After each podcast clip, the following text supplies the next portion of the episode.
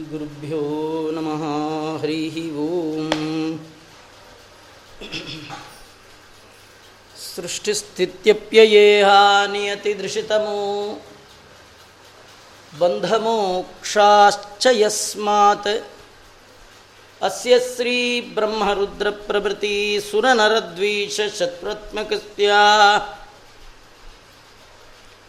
ವಿಷ್ಣೋರ್ವ್ಯಸ್ತಾ ಸಮಸ್ತಾ ಸಕಲಗುಣನಿಧಿ ಸರ್ವದೋಷವ್ಯಪೇತ ಪೂರ್ಣಾನಂದೋ ವ್ಯಯೋ ಯೋ ಗುರುರಪಿ ಪರಮಃ. ಚಿಂತೆಯೇ ಮಹಾಂತಂ. ಓಂ ಜನ್ಮಾದ್ಯಸ್ಯ ಯತೋನ್ವಯಾದಿತರತಶ್ಚ. ಅರ್ಥೇಷ್ವವಿಘ್ನಸ್ವರಾಟ್ ತೇನೆ ಬ್ರಹ್ಮಹೃದಯಾದಿ ಕವಯೇ ಮುಹ್ಯಂತಿ M ಸೂರಯ ತೇಜೋಬಾರಿ ಮೃದಂ ಯಥಾ ವಿನಿಮಯೋ ಯತ್ರ ತ್ರಿಸರ್ಗೋ ಮೃಷ. ಧಾಂನ ಸ್ವೇನ ಸದಾ ನಿರಸ್ತಕುಹಕಂ. ಸತ್ಯಂ ಪರಂ ಧೀಮಹಿ. ಬುದ್ಧಿರ್ಬಲಂ ಯಶೋಧೈರ್ಯಂ. ನಿರ್ಭಯತ್ವಮರೋಗತಾ ಜಾಡ್ಯಂ ವಾಕ್ಪಟುತ್ವಂಚ ಹನುಮತ್ಸ್ಮರಣಾದ್ಭವೇತ್. ಭವತಿ ಅದನು ಭಾವಾತ್ ಏಡಮು ಕೋಪಿ ವಾಗ್ಮಿ ಜಡಮದಿರಪಿ ಜಂತುರ್ಜಾಯತೆ. ಪ್ರಾಜ್ಞಮೂಲಿ ಸಕಲ ಸಕಲವಚನಚೇತೋ ದೇವತಾ ಭಾರತಿ ಸಾ ಮಮ ವಚಸಿ ನಿಧತ್ತಾಂ. ಸನ್ನಿಧಿ ಮಾನಸೇ ಚ.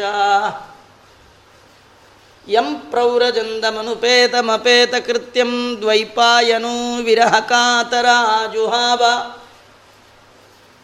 ಪುತ್ರೇತಿ ತನ್ಮಯತೆಯಾ ತರವೋಪಿ ನೇದು. ತಂ ಸರ್ವಭೂತ ಹೃದಯ ಮುನಿಮಾನತೋಸ್ಮಿ.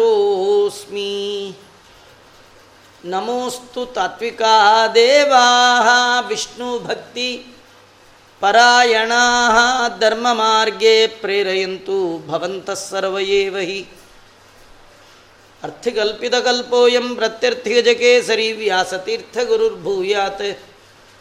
अस्मदिष्टार्थसिद्धये। तपो विद्याविरक्त्यादि सद्गुणौघाकरानहं वादिराजगुरून् वंदे हयग्रीवपदाश्रयान्। मूकोऽपि यत्प्रसादेन मुकुन्दशयनायते राजराजायते रिक्तो राघवेन्द्रं तमाश्रये तपस्वाध्यायशुश्रूषा ಕೃಷ್ಣಪೂಜಾರತಂ ಮುನಿಂ ವಿಶ್ವೇಶಂ ಇಷ್ಟದಂ ವಂದೇ ಪರಿವ್ರಾಟ್ ಚಕ್ರವರ್ತಿನಂ. ಆಪಾದಮೌಲಿಪರ್ಯಂತಂ ಗುರುಣಾಮಾಕೃತಿಂ ಸ್ಮರೇತ್ ತೇನ ವಿಘ್ನಾ ಪ್ರಣಶ್ಯಂತಿ. ಸಿದ್ಧ್ಯಂತಿ ಚ ಮನೋರಥಾಃ ಸ್ವಸ್ತಿಸ್ತು ಸತಾಂ. ಅಶೇಷಸನ್ಮङ्ಗಲಾನಿ ಭವಂತು ಶ್ರೀಬುದ್ಧಭವಾಚ ಗುಣೇಶು ವರ್ತಮಾನೋಪಿ ದೇಹೇಶ್ವ ನ ಅಪಾವೃತಃ. ನ ಬದ್ಯತೆ ಅದೇಹಿ ಬದ್ಯತೆ ವಾ ಕಥಂ ವಿಭೂ. ಬದ್ಧ ಮತ್ತು ಮುಕ್ತರ ಬಗ್ಗೆ ಭಗವಂತನಿಂದ ಅರಿವನ್ನು ಪಡೆಯುವ ಸಂದರ್ಭದಲ್ಲಿ ಶ್ರೀ ಉದ್ಧವರು ಭಗವಂತನನ್ನು ನೋಡಿ ಕೇಳ್ತಾ ಇದ್ದಾರೆ. ಪರಮಾತ್ಮ ಜೀಹ ಜೀವದ ದೇಹದೊಳಗಿರುವಂತಹ ಪ್ರಯುಕ್ತ ಅವನು ಅನಪಾವೃತ ಅಂತ. ಅವನು ಆವರಣರಹಿತನಾದವ. ದೇವರಿಗೆ ಆವರಣ ಇಲ್ಲ. ದೇಹವೆಂಬ ಆವರಣ ಇದೆ. ಇದ್ರೂ ಕೂಡ ಅವನಿಗೆ ಸ್ವತಃ ಅದೇಹ, ದೇಹರಹಿತ ಅಂತ ಹೇಳ್ತಾ ಇದ್ದೀಯ. ನೋಡುವಾಗ ದೇಹದಿಂದ ಉಂಟಾಗುವಂತಹ ಕಾಮಕ್ರೋಧಾದಿಗಳಿಂದ ಮತ್ತು ವಿಷಯ ಭೋಗಗಳಿಂದ ಜೀವನ ಜೊತೆ ಇರುವ ಭಗವಂತನೂ ಕೂಡ ಅವುಗಳಿಂದ ಯುಕ್ತನಾಗಿರುವ ಹಾಗೆ ಕಾಣ್ತಾನೆ ಜೀವರ ಜೊತೆಗಿರುವ ಭಗವಂತ ಎಲ್ಲಿ ದೇಹದ ಒಳಗೆ ಜೀವ ಇದ್ದಾನೋ ಅಲ್ಲಿಯೇ ಭಗವಂತನೂ ಇದ್ದಾನೆ. ಅಂತಹ ಭಗವಂತ ಗುಣಗಳಿಂದ ಬದ್ಧನೋ ಅಥವಾ ಬದ್ಧನಲ್ಲವೋ ಅಂತ ಕೇಳ್ತಾ ಇದ್ದಾನೆ. ಅವನು ಬದ್ಧ ಅಲ್ಲ ಅನ್ನೋದಾದರೆ ಕಮಾದಿಗಳಿಂದ ಯುಕ್ತನಾದಂತೆ ಕಾಣ್ತಾನಲ್ಲ ಇದು ಹೇಗೆ ಸಾಧ್ಯ? ಇನ್ನು ಬದ್ಧ ಅಂತ ಅಂದರೆ ದೇಹ ಇರಬೇಕಲ್ಲ. ಬದ್ಧ ಆದರೆ ದೇಹ ಇರಬೇಕು. ಬದ್ಧ ಅಲ್ಲ ಅಂತಾದರೆ ಕಾಮಾದಿಗಳಿಂದ ಯುಕ್ತನಾಗಿರಬಾರ್ದು. ಯುಕ್ತನಾಗಿದ್ದಾನೆ, ಬದ್ಧ ಅಲ್ಲ ಅಂತ್ಯ. ದೇಹ ಇದೆ, ಅವನಿಗೆ ಬದ್ಧತ್ವ ಕೂಡಲ್ಲ. ಕಥಂ ವರ್ತೇತ ವಿಹರೇತ್ ಕೈರ್ವಾ ಜ್ಞಾಯೇತ ಲಕ್ಷಣೈ. ಕಿಂ ಭುಜಿತೋತ ವಿಸೃಜೇಚ್ಛೈಸಿ ಇತಾ ಸೀತಾ ಯಾತಿವಾ ಈ ಭಗವಂತ ಬದ್ಧನಾಗಿದ್ದರೆ ಈ ಜಗತ್ತಿನ ಸೃಷ್ಟ್ಯಾದಿಗಳಲ್ಲಿ ದೇವರು ಹೇಗೆ ಪ್ರವೃತ್ತನಾಗ್ತಾನೆ ಯಾಕೆ? ಅವನೇ ಇನ್ನೊಂದರಲ್ಲಿ ಬದ್ಧ ಆಗಿದ್ದಾನೆ ಅಂದರೆ ಸ್ವತಂತ್ರವಾಗಿ ಸೃಷ್ಟಿಯಾದಿಗಳನ್ನು ಮಾಡುವಂತಹ ಪ್ರವೃತ್ತಿಯಾದರೂ ಆ ಭಗವಂತನಿಗೆ ಹೇಗೆ ಸಾಧ್ಯ? ಅವನಿಗೆ ಈ ಜಗತ್ತಿನ ಸೃಷ್ಟಿಯಾದಿಗಳು ಒಂದು ವಿಹಾರ ಅಂತ ಹೇಳ್ತೀಯ, ಬದ್ಧನಾದವ ವಿಹಾರ ಹೇಗೆ ಮಾಡ್ತಾನೆ? ಎಲ್ಲ ಕರ್ಮಗಳಲ್ಲಿ ನಡೆಸುವ ಭಗವಂತನ ಪ್ರವೃತ್ತಿ ವಿಹಾರಗಳು ಅಲ್ಲ ಅನ್ನೋದಾದರೆ ಭಗವಂತನಿಗೆ ಜನ್ಮಾದಿ ಕರ್ತೃತ್ವ ಇಲ್ಲ ಅಂತ ಏನಾದರೂ ಹೇಳೋದಾದರೆ ಆ ಭಗವಂತನನ್ನು ತಿಳಿಯುವ ಲಕ್ಷಣ ಯಾನು? ಈಗಾಗಲೇ ನಾವು ದೇವರನ್ನು ತಿಳಿಲಿಕ್ಕೆ ಹೇಳಿದ ಮೊದಲ ಲಕ್ಷಣ ಜನ್ಮಾದ್ಯಸ್ಯ ಯತಃ. ಆ ಪ್ರವೃತ್ತಿ ಭಗವಂತನಿಗಿಲ್ಲ ಕಾರಣ ಅವನು ಬದ್ಧ ಅನ್ನೋದಾದರೆ ಆ ಭಗವಂತನನ್ನು ಯಾವ ಲಕ್ಷಣದಿಂದ ತಿಳಿಯಬೇಕು? ಬದ್ಧನಾದ್ದರಿಂದ ಕರ್ಮದ ಫಲ ಉಣ್ತಾನ ಹೇಗೆ? ಅಥವಾ ಅವನು ದೇವರಾದ ಕಾರಣ, ಈಶ್ವರನಾದ ಕಾರಣ ಅವನಿಗೆ ಕರ್ಮದ ಫಲ ಲೇಪ ಇಲ್ವಾ ಹೇಗೆ? ಅಂತಹ ಭಗವಂತನಲ್ಲಿ ಶಯನ, ಆಸನ, ಗಮನಾದಿ ಕ್ರಿಯೆಗಳು ಅವನಲ್ಲಿ ಇದೆಯೋ ಇಲ್ವೋ? ಇದೆಲ್ಲ ಜಿಜ್ಞಾಸುವಾಗಿ ಉದ್ಧವ ಕೃಷ್ಣನನ್ನೇ ಕೇಳ್ತಾ ಇದ್ದಾನೆ. ಏತದಚ್ಯುತಮೇ ಬ್ರೂಹಿ ಪ್ರಶ್ನಂ ಪ್ರಶ್ನವಿದಾಂಬರ ನಿತ್ಯ ಮುಕ್ತೋ ನಿತ್ಯಬದ್ಧ ಏಕ ಏವೇತಿ ಮೇ ಮತಿ. ಕೇಳುವವರ ಪ್ರಶ್ನೆಯನ್ನು ಉತ್ತರ ಹೇಳುವವರು ಮೊದಲು ಪ್ರಶ್ನೆಯನ್ನು ಸರಿಯಾಗಿ ತಿಳ್ಕೊಳ್ಬೇಕು. ಅವರು ಏನು ಕೇಳ್ತಿದ್ದಾರೆ ಅದೇ ಅರ್ಥ ಆಗದೇ ಇದ್ದರೆ ಅವರಿಗೆ ಸರಿಯಾದ ಉತ್ತರವನ್ನು ಕೊಡಲಿಕ್ಕೆ ಸಾಧ್ಯವೇ ಇಲ್ಲ. ಉದ್ದವ ಹೇಳ್ತಾನೆ, ಪ್ರಶ್ನ ವಿದಾಂಬರಹ. ಶಿಷ್ಯನ ಪ್ರಶ್ನೆಯನ್ನು ಚೆನ್ನಾಗಿ ಅರ್ಥ ಮಾಡಿಕೊಳ್ಳುವ. ನಿನ್ನಂಥವರು ಮತ್ತೊಬ್ಬರಿಲ್ಲ ಯಾಕೆಂದರೆ ಜೀವನದಲ್ಲಿ ಅರ್ಜುನನ ನೆಪ ನೆಪ ಮಾಡಿಕೊಂಡು ಭಗವಂತ ಕೊಟ್ಟಂಥ ದೊಡ್ಡ ಉತ್ತರ ಶ್ರೀಮದ್ ಭಗವದ್ಗೀತಾ. ಅರ್ಜುನನ ಎಲ್ಲ ಪ್ರಶ್ನೆಗಳನ್ನು ಸರಿಯಾಗಿ ಅರ್ಥ ಮಾಡಿಕೊಂಡು ಪರಿಪೂರ್ಣವಾದ ಉತ್ತರವನ್ನು ಕೊಟ್ಟು ಅರ್ಜುನನ ಎಲ್ಲ ಸಂಶಯಗಳನ್ನು ನಿವಾರಣೆ ಮಾಡಿದ ಮಹಾನುಭಾವ ನೀನು. ಅದರಿಂದ, ಹೇ ಅಚ್ಯುತ, ಹೇ ಭಗವಂತ, ನನ್ನ ಈ ಪ್ರಶ್ನೆಗೆ ಉತ್ತರ ಹೇಳು. ನೀನು ಇದುವರೆಗೂ ಹೇಳಿದ ಭಗವಂತನ ಬಗ್ಗೆ ಕೇಳಿ ನನಗೆ ಏನು ಅನ್ನಿಸ್ತಾ ಇದೆ ಅಂದರೆ, ಒಬ್ಬನೇ ನಿತ್ಯ ಮುಕ್ತ ನಿತ್ಯಬದ್ಧ, ಏಕ ಏವೇತಿ ಮೇಮತಿ. ಬದ್ಧ ಮತ್ತು ಮುಕ್ತ, ನಿತ್ಯಬದ್ಧ ನಿತ್ಯ ಮುಕ್ತ ಒಬ್ಬನೇ ಅಂತ ನನಗನ್ನಿಸ್ತಾ ಇದೆ. ಬದ್ಧ ಮತ್ತು ಮುಕ್ತರು ಅನ್ನುವ ಬೇರೆ ಬೇರೆ ಇಲ್ಲ ಅಂತ ನನಗನ್ಸುತ್ತೆ. ಇಲ್ಲ ಅಂತಾದರೆ ಬಂಧನ ಮತ್ತು ಮುಕ್ತಿ, ಇದು ಹೇಗೆ ಮತ್ತಿದೊಂದು ನನ್ನ ಪ್ರಶ್ನೆ. ದಯಮಾಡಿ ನನಗೆ ಹೀಗೆ ಹೇಳು, ಇದಕ್ಕೆ ಉತ್ತರವನ್ನು ಹೇಳು ಅಂತ ಕೇಳ್ತಾ ಇದ್ದಾನೆ. ನಿಜವಾಗಿ ಅವನ ಪ್ರಶ್ನೆ ಇಷ್ಟೇ, ಪರಮಾತ್ಮ ಬದ್ಧ ಅಂತ ಅನ್ನೋದಾದರೆ ಅವನ್ನ ಅದೇಹಿ ಅಂತ ಅನ್ನಬಾರ್ದು. ಯಾಕೆಂದರೆ ಅವನು ಕೂಡ ಎಲ್ಲರಂತೆ ದೇಹದ ಒಳಗೆ ಬದ್ಧನೇ ಆಗಿದ್ದಾನೆ, ಇದು ಉದ್ದವನ ಪ್ರಶ್ನೆ. ಇಲ್ಲ, ಒಬ್ಬನೇ ಜೀವ ಸಂಸಾರದಲ್ಲಿ ಬಂದಾಗ ಬದ್ಧ, ಬಿಡುಗಡೆಯಾದಾಗ ಮುಕ್ತ. ಒಬ್ಬನೇ ಜೀವ, ಅವನೇ ನಿತ್ಯಬದ್ಧ, ಅವನೇ ನಿತ್ಯ ಮುಕ್ತ ಅಂತ ನನ್ನ ಅಭಿಪ್ರಾಯ ಅಂತ ಉದ್ಧವ. ಬೇರೆ ಮತದವರು ಏಕಜೀವವಾದಿಗಳು. ಏಕಜೀವವಾದಿಗಳು ಅಂದರೆ ಅವರು ಜಗತ್ತಲ್ಲಿ ಒಂದೇ ಸತ್ಯವನ್ನು ಮಾತ್ರ ಒಪ್ತಾರೆ. ಅದು ಯಾರಂದರೆ ಪರಬ್ರಹ್ಮ ಅಂತೇನಿದ್ದಾನೆ, ಬ್ರಹ್ಮ ಅಂತೇನಿದ್ದಾನೆ ಅವನೊಬ್ಬನೇ ಸತ್ಯ.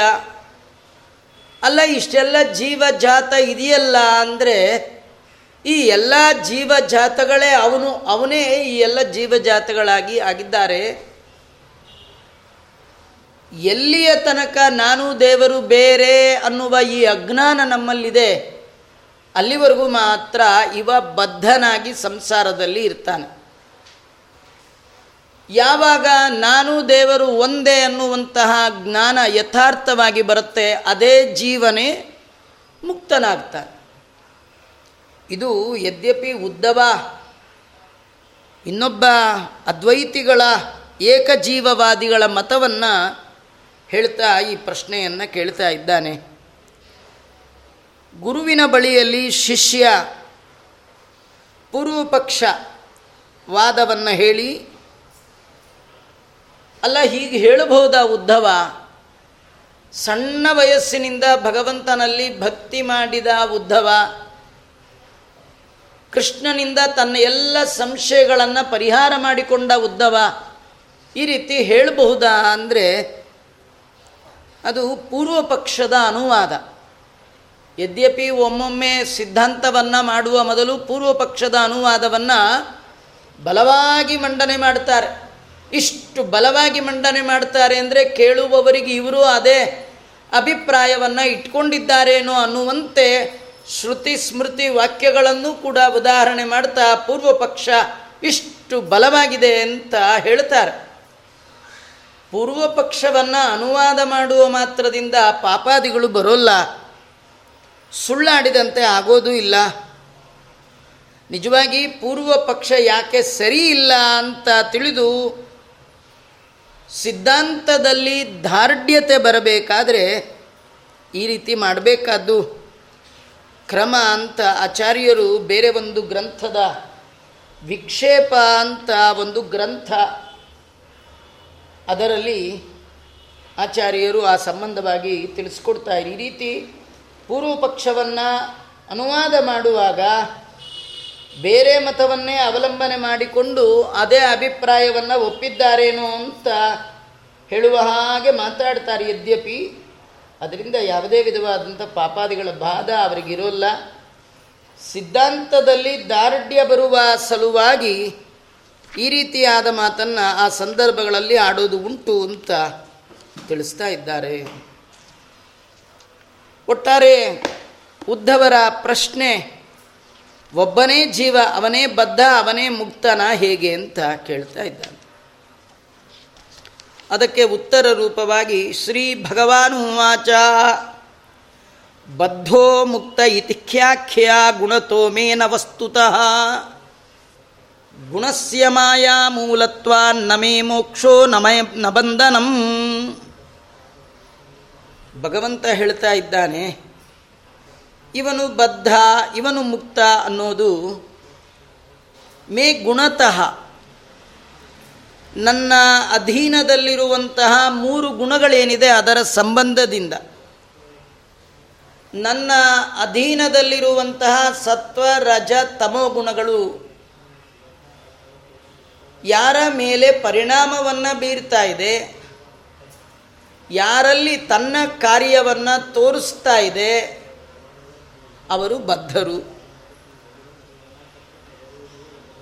ಕೆಲ ಕಾಲ ಇದ್ದು ಆ ಗುಣಗಳಿಂದ ಅವನು ಅತೀತನಾದ ಅಂತಾದರೆ, ಗುಣಗಳು ಅವನನ್ನು ಬಿಟ್ಟು ಹೋಯಿತು ಅಂತಾದರೆ, ಅವನೇ ಮುಕ್ತ ಅಂತ ಕರೆಸ್ಕೊಳ್ತಾನೆ. ಹೀಗಾಗಿ ಸ್ವಾಭಾವಿಕವಾಗಿ ಬದ್ಧ, ಮುಕ್ತ ಅಂತ ಇಲ್ಲ. ಜೀವ. ಅವನು ಯಾವಾಗಲೂ ಸ್ವತಂತ್ರ. ಆದರೆ ಭಗವಂತನ ಅಧೀನವಾದ ಗುಣಗಳೇನಿದೆ, ತ್ರಿಗುಣಗಳು, ಅದರ ಪರಿಣಾಮ ಅವನ ಮೇಲೆ ಬೀರಿದಾಗ ಗುಣಗಳಿಂದ ಅವನು ಬದ್ಧನಾಗುತ್ತಾನೆ. ಆ ಗುಣಗಳು ಅವನನ್ನು ಬಿಟ್ಟು ಹೋದಾಗ ಅದೇ ಜೀವ ಸ್ವಾಭಾವಿಕವಾಗಿ ಮೊದಲು ಹೇಗಿದ್ನೋ ಹಾಗೆ ಮುಕ್ತನಾಗ್ತಾ ಇದ್ದಾನೆ. ಈ ಗುಣಗಳಿಂದ ಉಂಟಾಗುವಂತಹ ಬಂಧನ ಇದೆಯಲ್ಲ, ಇದು ಸ್ವಾಭಾವಿಕ ಅಲ್ಲ. ಮಾಯಾ ಮೂಲತ್ವಾತ್ ಮಾಯಾ ಅಂದರೆ ಅದು ನನ್ನ ಇಚ್ಛೆಗೆ ಒಳಪಟ್ಟು ನಡೆಯುವಂಥದ್ದು. ಅದು ತ್ರಿಗುಣಗಳು. ಮತ್ತೆಂಥದ್ದು ಅಂದರೆ ಅದು ಪ್ರಕೃತಿಯಿಂದ ಹುಟ್ಟಿರ್ತಕ್ಕಂಥದ್ದು. ಯಾವುದು? ಗುಣಗಳು. ಈ ರಜೋಗುಣ ಆಗಲಿ, ತಮೋಗುಣ ಆಗಲಿ, ಸತ್ವಗುಣ ಆಗಲಿ, ಇದು ಪ್ರಕೃತಿಯಿಂದ ಜನಿಸಿರ್ತಕ್ಕಂಥ, ಹುಟ್ಟಿರ್ತಕ್ಕಂಥದ್ದು. ಅಂದರೆ ಅರ್ಥಾತ್ ಇದು ಕೂಡ ಪ್ರಾಕೃತವಾದದ್ದು. ನಾನು ಅಪ್ರಾಕೃತನಾದ ಕಾರಣ ಪ್ರಕೃತಿ ರಹಿತನಾದ ನನಗೆ ಈ ಗುಣಗಳಿಂದ ಬಂಧನವೂ ಇಲ್ಲ, ಈ ಗುಣಗಳಿಂದ ಬಿಡುಗಡೆಯೂ ಇಲ್ಲ. ತ್ರಿಗುಣಾತೀತ ವಿದಾರಕ ಪರಿತೋ ದೇಹಿ ಸುಭಕ್ತಿಂ. ಆಚಾರ್ಯರು ಭಗವಂತನನ್ನ ಸ್ತೋತ್ರ ಮಾಡುವಾಗ, ಕೊಂಡಾಡುವಾಗ ಹೇಳ್ತಾರೆ, ಭಗವಂತ ಎಂಥವ ಅಂದರೆ ತ್ರಿಗುಣಾತೀತ. ಗುಣಗಳ ಕಟ್ಟು ಗುಣಗಳ ಕುಣಿಕೆಗೆ ಭಗವಂತ ಸಿಗುವವ ಅಲ್ಲ ಗುಣಗಳು ಪ್ರಕೃತಿ ಜನ್ಯವಾದದ್ದು, ಪ್ರಾಕೃತವಾದದ್ದು. ಭಗವಂತ ಪ್ರಕೃತಿಯನ್ನು ಮೀರಿದವ. ಅವನು ಅಪ್ರಾಕೃತ. ಹಾಗಾಗಿ ಭಗವಂತನಿಗೆ ಪ್ರಕೃತಿಯ ಸಂಬಂಧವಾದ ಗುಣಗಳ ಬಂಧನವೂ ಇಲ್ಲ, ಅದರ ಬಿಡುಗಡೆಯೂ ಇಲ್ಲ. ಶೋಕೋ ಮೋಹೋ ಸುಖಂ ದುಃಖಂ ದೇಹಾಪತ್ತಿಶ್ಚ ಮಾಯಯ, ಸ್ವಪ್ನೆ ಯಥಾತ್ಮಾನ ಖ್ಯಾತಿ ಸಂಸ್ಕೃತಿರ್ನತು ವಾಸ್ತವೀ.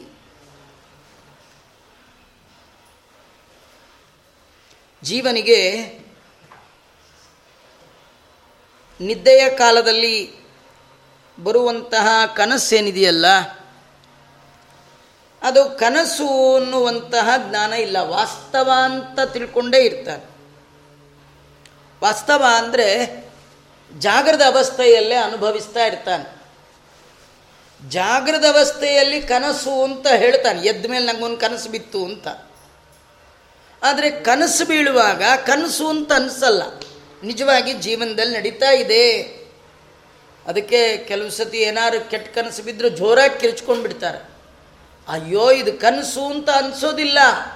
ಕನಸಿನಲ್ಲಿ ಕನಸು ಅಂತ ಅನಿಸಲ್ಲ. ಕನಸಿನಲ್ಲಿ ಕನಸು ಅನ್ನುವ ಯಥಾರ್ಥವಾದ ಜ್ಞಾನವಿಲ್ಲದೆ ಅದು ಜಾಗರದ ಅವಸ್ಥೆ, ಎಚ್ಚರದ ಅವಸ್ಥೆ ಹೀಗೆ ನಡೀತಾ ಇದೆ ಅಂತ ಹೇಗೆ ಭ್ರಮಿಸ್ತಾನೋ, ಆ ಸಂದರ್ಭದಲ್ಲಿ ಅವನಿಗೆ ಸುಖದ ಅನುಭವ ಹೇಗೆ ಉಂಟಾಗುತ್ತೋ ಹಾಗೆ ಎಚ್ಚರದಲ್ಲಿ ಅವನಿಗೆ ಅಸ್ವತಂತ್ರ ಅನ್ನುವ ಜ್ಞಾನ ಇಲ್ಲ.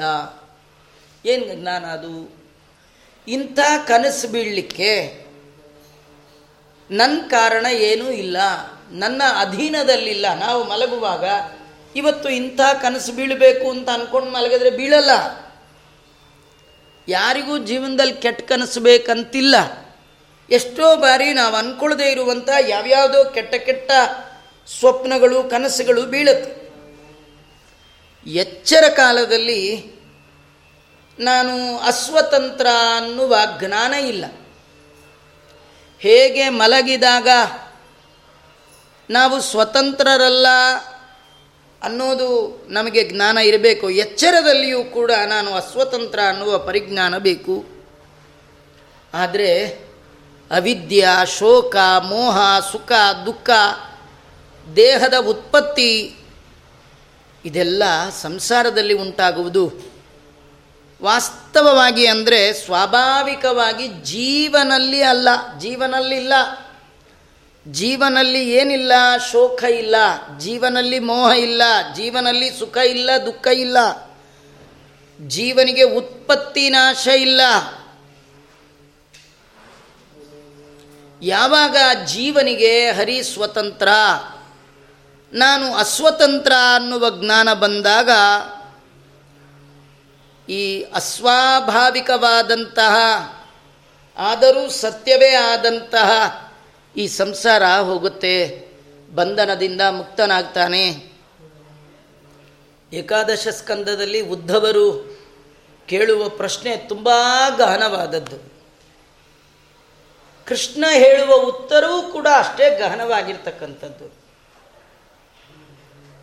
ಮನುಷ್ಯನಿಗೆ ಈ ಸಂಸಾರದಲ್ಲಿ ಏನು ಶೋಕ ಇದೆ, ಸುಖ ಇದೆ, ದುಃಖ ಇದೆ, ಹುಟ್ಟು ಸಾವಿದೆ, ಇದು ಸ್ವಾಭಾವಿಕ ಅಲ್ಲ. ಅಸ್ವಾಭಾವಿಕ. ಅಸ್ವಾಭಾವಿಕ ಅಂದರೆ ಸುಳ್ಳಲ್ಲ. ಯಥಾರ್ಥ. ಸಂಸಾರವೇ ಅದೇ ತುಂಬ ಜನ ಹಾಗೆ ಅಂತಾರೆ, ಇವೆಲ್ಲ ಸುಳ್ಳು ಅಂತ. ಸುಳ್ಳಲ್ಲ ಅದು, ಅನುಭವಕ್ಕೆ ಬರ್ತಾ ಇದೆ. ಸುಳ್ಳು ಬೇರೆ, ಸ್ವಾಭಾವಿಕ ಬೇರೆ. ಯದ್ಯಪಿ ಜೀವನಿಗಿಲ್ಲ ಅದು, ಯಾವುದಿಲ್ಲ, ಹುಟ್ಟಿಲ್ಲ, ಜೀವ ಎಲ್ಲ ಕಾಲದಲ್ಲೂ ಒಂದೇ ರೀತಿ ಇದೆ. ಹಿಂದೆ ಏಕಾದಿದೇ ಸ್ಕಂದದಲ್ಲಿ ಬರುವಾಗ ಚಂದ್ರನ ಹೆಚ್ಚು ಕಡಿಮೆಯನ್ನು ನೋಡಿದ ಅವಧೂತ ಹೀಗೆ ತಿಳ್ಕೊಂಡ. ನಿಜವಾಗಿ ಚಂದ್ರ ದೊಡ್ಡದಾಗೋದು, ಸಣ್ಣದಾಗೋದು ಅಂತಿಲ್ಲ. ಚಂದ್ರನ ಮೇಲ್ಮೈಯಲ್ಲಿ ಮಾತ್ರ ಸಣ್ಣದು ದೊಡ್ಡದು ಆಗೋದೆಲ್ಲ. ನಿಜವಾಗಿ ನೋಡಿದ್ರೆ ಚಂದ್ರ ಯಾವಾಗಲೂ ಒಂದೇ ರೀತಿ ಇರ್ತಾನೆ. ಹಾಗೆ ಜೀವ ಯಾವಾಗಲೂ ಒಂದೇ ರೀತಿ ಇರ್ತಾನೆ. ಭಗವಂತನ ಬಗ್ಗೆ ಯಥಾರ್ಥ ಜ್ಞಾನ ಬಂದಾಗ ಮಾತ್ರ ಅಸ್ವಾಭಾವಿಕವಾದ, ಸತ್ಯವಾದಂತಹ ಸಂಸಾರ ನಮ್ಮನ್ನು ಬಿಟ್ಟು ಹೋಗುತ್ತೆ. ಸಂಸಾರದಲ್ಲಿ ಇರೋದೇ ಬಂಧನ. ಭಗವಂತನ ಬಗ್ಗೆ ಯಥಾರ್ಥವಾದ ಜ್ಞಾನವನ್ನು ಪಡೆದು ಈ ಸಂಸಾರದಿಂದ ಹೊರಬರೋದೇ ಮೋಕ್ಷ. ವಿದ್ಯಾ ವಿದ್ಯೆ ಮಮ ತನೂ ವಿದ್ಯುದ್ದವ ಶರೀರಿಣಾಂ. ಮೋಕ್ಷ ಬಂದ ಕರಿಯಾದ್ಯೆ ಮಾಯೆಯ ಮೇವಿ ನಿರ್ಮಿತೆ ಉದ್ಧವ. ಈ ಶರೀರಿಗಳಿಗೆ, ಅಂದರೆ ದೇಹ ಧಾರಣೆ ಮಾಡಿದ ಜೀವಗಳಿಗೆ ಅಂದರೆ ನೀವಿನ್ನೂ ದೇಹಧಾರಣೆ ಮಾಡಿಲ್ಲ ಅಲ್ಲ, ಮಾಡಿಲ್ಲ ಅಂತಾದರೆ, ಸೃಷ್ಟಿಗೆ ಬಂದಿಲ್ಲ ಅಂತಾದರೆ, ಜೀವರಿಗೆ ದೇವರು ದೇಹವನ್ನು ಕೊಟ್ಟಿಲ್ಲ ಅಂತಾದರೆ ಇದೆಲ್ಲ ಇಲ್ಲ. ಒಮ್ಮೆ ಜೀವ ಸಂಸಾರಕ್ಕೆ ಬಂದು ದೇವರಿಂದ ಒಂದು ದೇಹ ಪಡೆದ ಅಂತಾದರೆ, ಆ ದೇಹ ಬಂದಿದ್ದರಿಂದ ಆ ಜೀವನಿಗೆ ಜ್ಞಾನ, ಅಜ್ಞಾನ ಅನಾದಿ ಕಾಲದಿಂದ ಇರ್ತದೆ, ಇರುತ್ತೆ. ಆ ಅಜ್ಞಾನ, ಜ್ಞಾನ ಎರಡಕ್ಕೂ ನನ್ನಿಚ್ಛೆಯೇ ಕಾರಣ. ಅವನಿಗೆ ಯಥಾರ್ಥವಾದ ಜ್ಞಾನ ನನ್ನಿಚ್ಛೆಯಿಂದ ಬಂತು ಅಂತಾದರೆ ಅದರಿಂದ ಈ ಮರಳಿ ಮರಳಿ ಹುಟ್ಟುವ, ಹುಟ್ಟಿ ಸಾಯುವ, ಹುಟ್ಟು ಸಾವು ನಡುವೆ ಬರುವ ಮುಪ್ಪಿನ ದುಃಖದ ಅನುಭವ ಇದೆಲ್ಲ ಇಲ್ಲದ ಹಾಗಾಗತ್ತೆ. ನನ್ನ ಬಗ್ಗೆ ಯಥಾರ್ಥವಾದ ಜ್ಞಾನ ಜೀವರ ಮೋಕ್ಷಕ್ಕೂ ನನ್ನ ಬಗ್ಗೆ ಅಜ್ಞಾನ ಜೀವರ ಬಂಧನಕ್ಕೂ ಕಾರಣ ಆಗುತ್ತೆ. ಈ ಜ್ಞಾನ ಅಜ್ಞಾನಗಳು ನನಗೆ ಪ್ರತಿಮೆಯಂತಿದೆ. ಅವುಗಳ ಅಭಿಮಾನಿಯಾದ ಲಕ್ಷ್ಮೀ ರೂಪಗಳು ನನ್ನ ಶರೀರ ಇದ್ದ ಹಾಗೆ. ಆ ಲಕ್ಷ್ಮಿಯ ಒಳಗೆ ನಾನಿದ್ದು ಪ್ರಕೃತಿಯ ಗುಣಗಳಿಂದ ಜೀವರಿಗೆ ಯಥಾರ್ಥವಾದ, ಅಯಥಾರ್ಥವಾದ ಜ್ಞಾನ ಅಜ್ಞಾನಗಳನ್ನು ನಾನು ಕೊಡ್ತೇನೆ. ಏಕಸ್ಯೈವ ಮಮಾಂಶಸ್ಯ ಜೀವಸ್ಯೈವಂ ಮಹಾಮತೆ. ಬಂದೋ ಅಸ್ಯ ವಿದ್ಯೆಯಾನಾದಿರ್ವಿದ್ಯೆಯಾ ಚ ತಥೇತರತ್. ಹೇ ಉದ್, ಉದ್ಧವ, ಜೀವ ಈಶ್ವರರ ಒಳಗೆ, ಜೀವ ಮತ್ತು ಈಶ್ವರ ಇವರ ಒಳಗೆ ಜೀವ ಇದ್ದಾನಲ್ಲ ಅವನು ಮಮಾಂಶ, ನಂದಾಂಶ ಅವನು. ಯಾವ ಅಂಶ, ದೇವರ ಅಂಶ ಅಂದರೆ ಈ ಕೃಷ್ಣಾವತಾರ ಕಾಲದಲ್ಲಿ ಹೇಳುವಾಗ ಭಗವಂತನ ಅಂಶವೇ. ಸ್ವಾಂಶೇನ ಅಂತ ವರ್ಣನೆ ಮಾಡ್ತಾರೆ, ಭಗವಂತ ಬಂದ ಅಂತ. ಇಲ್ಲಿ ಕೂಡ ಮಮಾಂಶ ಅಂತಾನೆ. ಭಗವದ್ಗೀತೆಯಲ್ಲೂ ಕೂಡ ಇಡೀ ಜಗತ್ತಿನ ಎಲ್ಲ ಜೀವಜಾತಿಗಳು ಕೂಡ ನನ್ನ ಅಂಶ ಅಂತ ಹೇಳ್ತಾನೆ. ಹಾಗಾದ್ರೆ ಭಗವಂತನಲ್ಲಿ ಎರಡು ಬಗೆಯ ಅಂಶ ಇದೆ. ಒಂದು ಸ್ವರೂಪಾಂಶ, ಇನ್ನೊಂದು ಭಿನ್ನಾಂಶ ಅಂತ. ಸ್ವರೂಪ ಅಂದರೆ ಸ್ವಯಂ ಭಗವಂತನೇ, ಯಾವ ಭೇದವೂ ಇಲ್ಲ. ಮೂಲ ರೂಪದ ಅನಂತ ಪದ್ಮನಾಭನಿಗೂ, ವಸುದೇವ ದೇವಕಿಯರ ಮಗನಾಗಿ ಅವತರಿಸಿ ಬಂದ ಕೃಷ್ಣನಿಗೂ, ಈ ಉದ್ದವನಿಗೆ ಈ ಎಲ್ಲ ಪಾಠವನ್ನು ಹೇಳ್ತಾ ಇರುವ ಕೃಷ್ಣನಿಗೆ ಯಾವ ವ್ಯತ್ಯಾಸ ಇಲ್ಲ. ಆ ಕೃಷ್ಣ ಅದೇ ಅಂತಾನೆ, ಏಕಸ್ಯೈವ ಮಮಾಂಶಸ್ಯ ಜೀವಸ್ಯೈವಂ ಮಹಾಮತೆ. ಹೇ ಬುದ್ಧಿವಂತನಾದ ಉದ್ದವ, ಈ ಜೀವ ನನ್ನ ಅಂಶವೇ. ನನ್ನ ಅಂಶ ಅಂದರೆ ಯಾವುದದು? ಭಿನ್ನ ಅಂಶ ಅಂತ ತಿಳ್ಕೊಳ್ಬೇಕು. ಇಲ್ಲ ಅಂತಾದರೆ ನಮಗೆ ಮತ್ತೆ ಬೇರೆ ರೀತಿಯ ಅಯಥಾರ್ಥವಾದ ಜ್ಞಾನ ಬರಲಿಕ್ಕೆ ಸಾಧ್ಯ. ಅವನಿಗೆ ಈ ಭಿನ್ನಾಂಶನಾದ ಜೀವನಿಗೆ ಅಜ್ಞಾನದಿಂದ ಅನಾದಿ ಕಾಲದಿಂದ ಬಂಧನ ಇರತಕ್ಕಂಥದ್ದು. ಈ ಬಂಧನದ ಬಿಡುಗಡೆಗಾಗಿ ಜೀವ ನನ್ನ ಅನುಗ್ರಹದಿಂದ ನನ್ನ ಬಗ್ಗೆ ಯಥಾರ್ಥವಾದ ಜ್ಞಾನವನ್ನು ಪಡಿಬೇಕು. ಏನು ಜ್ಞಾನ ಅದು? ಭೇದ ಜ್ಞಾನ. ಏನು ಭೇದ? ನಾನು ಬೇರೆ, ದೇವರು ಬೇರೆ ಎನ್ನುವ ಯಥಾರ್ಥ ಜ್ಞಾನ ಬಂದಾಗ ಮಾತ್ರ ಅವನು ಬಿಡುಗಡೆ ಹೊಂತಾನೆ ಅತಬದ್ಧಸ್ಯ ಮುಕ್ತಸ್ಯ ವೈಲಕ್ಷಣ್ಯಂ ವದಾಮಿತೇ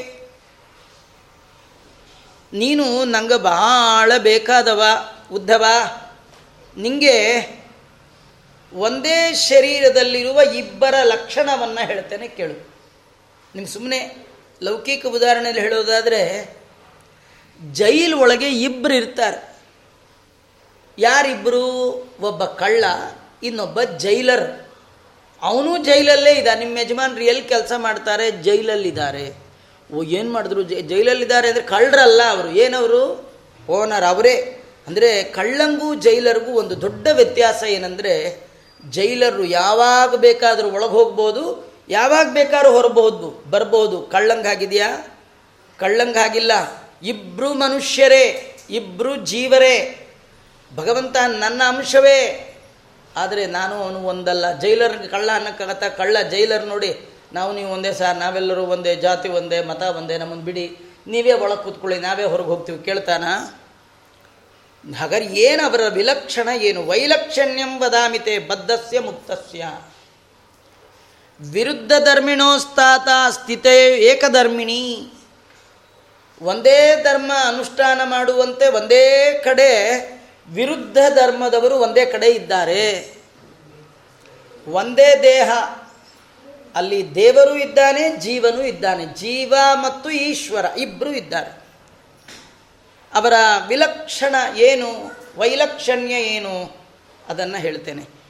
ಸುಪರ್ಣಾವೇತೌ ಸದೃಶೌ ಸಖಾಯೌ ಯದೃಚ್ಛಯ ಕೃತ ನೀಡೌ ಚ ವೃಕ್ಷೇ. ಏಕಸ್ತಯೋ ಕಾದದಿ ಪಿಪ್ಪಲನ್ನ ಮನ್ಯೋ ನಿರನ್ನೋಪಿ ಬಲೇನ ಭೂಯಾನ್. ತುಂಬ ಒಳ್ಳೆ ಮಾತುಗಳು. ಉಪನಿಷತ್ತಿನ ಸಾರ ವೇದಾರ್ಥ ಪರಿಬ್ರಹ್ಮಿತಾಂ ಅಂತ ಆಚಾರ್ಯರು ಮೊದಲೇ ಭಾಗವತದ ಬಗ್ಗೆ ಹೇಳುವಾಗ ಹೇಳಿದ್ದಾರೆ. ಯದ್ಯಪಿ ಸುಪರ್ಣಾವೇತೌ ಸದೃಶೌ ಸಖಾಯೌ ಯದೃಚ್ಛಯ ಕೃತನೀಡೌ ಚ ವೃಕ್ಷೇ. ಜೀವ ಮತ್ತು ಈಶ್ವರ ಇಬ್ಬರು, ಅಂದರೆ ಜೀವ ಮತ್ತು ಭಗವಂತ ಇಬ್ಬರು ಆನಂದ ಸ್ವರೂಪರೇ. ನೋಡ್ಲಿಕ್ಕೆ ಒಂದೇ ಥರ ಹೇಗೆ ಅಂದರೆ ಬಿಂಬೋಸಿ ಪ್ರತಿಬಿಂಬೋಸ್ಮಿ. ಕನ್ನಡಿ ಮುಂದೆ ನಿಂತಾಗ ನೀವು ಸ್ವಲ್ಪ ವಿಚಾರ ಮಾಡಿ. ನೀವು ಕನ್ನಡಿ ಮುಂದೆ ನಿಂತಿದ್ದೀರಿ. ಕನ್ನಡಿ ಒಳಗೆ ನಿಮ್ಮ ಮುಖ ಬೀಳತ್ತೋ ಪಕ್ಕದ ಮನೆಯವ್ರ ಮುಖ ಬೀಳತ್ತೋ? ನಮ್ಮದೇ ಬೀಳತ್ತೆ. ಒಂದೇ ಥರ ಇದೆ, ಚೂರು ವ್ಯತ್ಯಾಸ ಇಲ್ಲ. ಹೌದಾ? ಹೌದಂದರೆ ಹೌದು, ಅಲ್ಲ ಅಂದರೆ ಅಲ್ಲ ರೀ. ಹೌದಂದರೆ ಹೇಗೌದು ಸೇಮ್ ಕಲರ್ ಪಂಚೆ, ಸೇಮ್ ಕಲರ್ ಜನ್ವರ ಸೇಮ್ ಮುಖ, ಸೇಮ್ ಎಲ್ಲ. ಇಷ್ಟು ಡಿಫ್ರೆಂಟ್ ಅಂದರೆ ನೀವು ಬಲಗೈ ಎತ್ತಿದ್ರೆ ಅದು ಬಲಗೈ ಎತ್ತಲ್ಲ, ಎಡಗೈ ಎತ್ತತ್ತೆ. ನೀವು ನೋಡಿ. ನೀವು ಈ ಕೈ ಎತ್ತಿದ್ರೆ ಅದು ಕಡೆ ಕಾಣ್ತಾ ಇರುತ್ತೆ. ನಿಮ್ಮ ಬಲಗೈ ಅಲ್ಗೆ ಪ್ರತಿಬಿಂಬದಲ್ಲಿ ಎಡಗೈ. ಪರಸ್ಪರ ಪರಿಪೂರ್ಣವಾಗಿ ವಿರುದ್ಧ. ಆದರೆ ನೋಡ್ಲಿಕ್ಕೆ ಮಾತ್ರ ಒಂದೇ ಥರ ಇರುತ್ತೆ. ಹಾಗೆ ಅದು ಒಂದೇ ಥರ ಅಂದರೆ, ಬಿಂಬ ಚಲಿಸಿದ್ರೆ ಮಾತ್ರ, ಬಿಂಬದ ಕ್ರಿಯೆ ಮಾತ್ರ ಪ್ರತಿಬಿಂಬದಲ್ಲಿ ಕ್ರಿಯೆ. ನೀವು ಮುಂದೆ ನಿಂತಿರ್ತೀರಿ. ಕರಡಿ ಮುಂದೆ. ನೀವು ಮೆಲ್ಲಗೆ ಹೀಗೆ ಕೈ ಎತ್ತಿದ್ರೆ ಅದು ಕೂಡ ಮೆಲ್ಲಗೆ ಕೈ ಎತ್ತತ್ತೆ. ಏನಾರು ಬೈ ಚಾನ್ಸ್ ನೀವು ಕೈ ಎತ್ತಲಿಲ್ಲ, ಅದೇ ಕೈ ಎತ್ತಿಬಿಡೋಕ್ಕೆ ಸಾಧ್ಯವ? ಎತ್ತಿದ್ರೆ ಏನು ಕಷ್ಟ, ಆಮೇಲೆ ಮನೆಯಲ್ಲಿ ಯಾರು ಇರೋದೇ ಇಲ್ಲ. ಸುಪರ್ಣವೇತವು ಸದೃಶೌ, ಸಖಾಯೌ ಎದೃಚ್ಛಯ ಕೃತ ನೀಡೌ ಚ ವೃಕ್ಷೇ. ಸ್ನೇಹಿತರಂತೆ, ಜೀವ ಮತ್ತು ಪರಮಾತ್ಮ ಸ್ನೇಹಿತರು. ಆದರೆ ನಾವು ಮರೆತು ಬಿಟ್ಟಿದ್ದೀವಿ ಪಂಚಮಸ್ಕಂದ ಭಾಗವತ ಇಲ್ಲೆಲ್ಲ ಬರುವಾಗ ಭಾಗವತದಲ್ಲೇ ಹೇಳಿದ್ದಾರೆ. ಚತುರ್ಥ ಸ್ಕಂದ ಭಾಗವತದಲ್ಲಿ ಹೇಳುವಾಗ ಪುರಂಜನೋಪಾಖ್ಯಾನ ಅಂತ ಕಡೆ ಆಖ್ಯಾನವನ್ನು ಹೇಳುವಾಗ ಹೇಳ್ತಾನೆ, ನೀನು ಗೆಳೆಯನಾದ ನನ್ನನ್ನು ಮರೆತು ಸಂಸಾರ ಅನ್ನುವ ಅರಣ್ಯದಲ್ಲಿ ಇಷ್ಟು ತೊಂದರೆ ಪಡಲಿಕ್ಕೆ ಕಾರಣ ನೀನು ನನ್ನನ್ನು ಮರೆತದ್ದು, ಅಂತ ಹೇಳ್ತಾನೆ. ಗೆಳೆಯನನ್ನು ಮರೆತು ಬಿಟ್ಟಿ, ಅಂತ. ಜೀವರಿಗೆ ನಿಜವಾದ ಗೆಳೆಯ ಯಾರು ಅಂದರೆ ವಿಷ್ಣುರ್ಮೇ ಪರಮಸ್ಸುಹೃತು ಮಧ್ವಗುರುಗಳು ಜಗತ್ತಿನ ಎಲ್ಲ ಮಾನವರಿಗೆ ಸಂದೇಶವನ್ನು ಕೊಡ್ತಾ ಹೇಳ್ತಾರೆ. ನಮ್ಮೆಲ್ಲರಿಗೆ ಎಲ್ಲ ಕಾಲದಲ್ಲಿ ನಮ್ಮ ಒಟ್ಟಿಗಿದ್ದು ನಮ್ಮ ಸುಖ ದುಃಖಗಳನ್ನು ನೋಡುವವ, ಕೊಡುವವ ಗೆಳೆಯನಾದ ಭಗವಂತ. ನನು ಸಖಾ ಮಮ ಕಾನನಗೋ ವಿಭುಹು. ಪುಟ್ಟ ಆಚಾರ್ಯರು ವಾಸುದೇವ ಬಾಲಕ ಇದ್ದಾಗ ತಂದೆ ತಾಯಿಗಳು ಒಮ್ಮೆಯಲ್ಲೋ ಒಂದು ಮದುವೆಗೆ ಹೋಗಿದ್ದರು ಮಗುನೂ ಕರ್ಕೊಂಡು ಹೋಗಿದ್ರು. ಆ ಮದುವೆ ಮನೆ ಅಂದರೆ ಬರೀ ಮಾತು ಮಾತು ಮಾತು. ಆ ವಾಸುದೇವಾಚಾರ್ಯರಿಗೆ ಮಾತು ಹಿಡಿಸ್ಲಿಲ್ಲ. ಏನು ಮಾತು ಮಾತು, ಮಾತಾಡ್ತಾ ಇದ್ದಾರೆ ಅಂಥೇಳಿ ಅವರು ಮದುವೆ ಮನೆ ಬಿಟ್ಟು ಹೊರಟೇ ಬಿಟ್ಟರು ಬಂದ ತಂದೆ ತಾಯಿಗಳು ಮದುವೆ ಆದಮೇಲೆ ಮಗುನ ಹುಡುಕ್ತಾರೆ, ಇಲ್ಲೇ ಇಲ್ಲ. ಆ ಮಗು ಎಲ್ಲಿ ಹೋಯ್ತು ಎಲ್ಲಿ ಹೋಯ್ತು, ವಿಚಾರ ಮಾಡ್ತಾ ಮಾಡ್ತಾ ಮಾಡ್ತಾ, ಅಕ್ಕಪಕ್ಕದ ಜನಗಳನ್ನೆಲ್ಲ ಕೇಳಿದ್ರು, ಕೂಸನ ಕಂಡೀರ? ನಮ್ಮ ಕೂಸನ್ನು ನೋಡಿದ್ರ, ಕೇಳಿದ್ರು. ಅವರು, ಜನ ಸದಾ ಗತಿ ಸೂಚಿತ ವರ್ತಮಾನ. ಜನ ಹೇಳಿದ್ರು, ನಿಮ್ದು ಆ ಮಗು ಪುಟ್ಟ ಮಗು ನೋಡ್ಲಿಕ್ಕೆ ತುಂಬ ಚೆನ್ನಾಗಿತ್ತು, ಹೀಗೋಯ್ತು ಹೀಗೋಯ್ತು ಅಂತ. ಅವ್ರು ಹೇಳಿದ ಮಾರ್ಗವನ್ನು ಅನುಸರಿಸಿ ಹೋದರೆ ಬಹಳ ದೂರ ಹೋಗಿದೆ ಮಗು. ಉಡುಪಿಯ ಅನಂತೇಶ್ವರನ ಸನ್ನಿಧಾನಕ್ಕೆ ಬಂದುಬಿಟ್ಟಿದೆ, ಕಿಲೋಮೀಟರ್ ನಡ್ಕೊಂಡು. ಅವ್ರ ತಂದೆಗೆ ಬಹಳ ಆಶ್ಚರ್ಯ ಆಯಿತು. ಕೇಳಿದ್ರು, ಅಲ್ಲಪ್ಪ, ಎಷ್ಟು ದೂರದಲ್ಲಿ ನಾವು ಮದುವೆ ಮನೇಲಿದ್ದು ಒಬ್ಬನೇ ಈ ಕಾಡಿನ ದಾರಿಯಲ್ಲಿ ಒಬ್ಬನೇ ಹೇಗೆ ಬಂದೆ ಅಂತ ಪುಟ್ಟ ವಾಸುದೇವ ಬಾಲಕನಿಗೆ ತಂದೆಯಾದ ಭಟ್ಟರು ಪ್ರಶ್ನೆ ಮಾಡಿದ್ದಾರೆ. ಮಗ ಉತ್ತರ ಕೊಟ್ಟ, ಅಪ್ಪ, ನಾನು ಒಬ್ಬನೇ ಬಂದೆ ಅಂತ ನೀ ಯಾಕೆ ತಿಳ್ಕೊಳ್ತೀಯ? ನಾನು ಯಾವತ್ತೂ ಒಬ್ಬಿಲ್ಲ. ನನ್ನ ಜೊತೆಗೆ ಮಮ ಸಖ, ನನ್ನ ಗೆಳೆಯನಾಗಿ ಕಾನನ ಗೋ ವಿಭು ಕಾನನಗ ಅಂದರೆ ನರಸಿಂಹದೇವರು, ಕಾಡಿನಲ್ಲಿರೋದು ನರಸಿಂಹದೇವರು. ನರಸಿಂಹದೇವರು ನನ್ನ ಜೊತೆಗಿದ್ದರು ಅಂತ. ಅಂದರೆ ಎಲ್ಲ ಜೀವರ ಜೊತೆಗೆ ಯಾವಾಗಲೂ ಹರಿ ಅಂದರೆ ಸಿಂಹರೂಪನಾದ ಭಗವಂತ ಎಲ್ಲರಿಗೆ ಹೃದಯದ ಒಳಗೆ. ಅಂತರ್ಧ್ರುವಾಯ ಅನುಪಲಭ್ಯ ವರ್ತಮಾನ ನಮ್ಮೆಲ್ಲರಿಗೆ ಸಖ ಆಗಿದ್ದಾನೆ. ಎದೃಚ್ಛಯ ಆ ಭಗವಂತನ ಇಚ್ಛೆಗೆ ಅನುಸಾರವಾಗಿ ದೇಹ ಅನ್ನುವ ವೃಕ್ಷದ ಒಳಗೆ ಆ ಎರಡು ಹಕ್ಕಿಗಳು ಗೂಡು ಮಾಡಿಕೊಂಡಿದೆ. ಒಂದೇ ಮರದ ಒಳಗೆ ಎರಡು ಹಕ್ಕಿ. ಒಂದು ಏಕಸ್ಥಯೋ ಕಾದತಿ.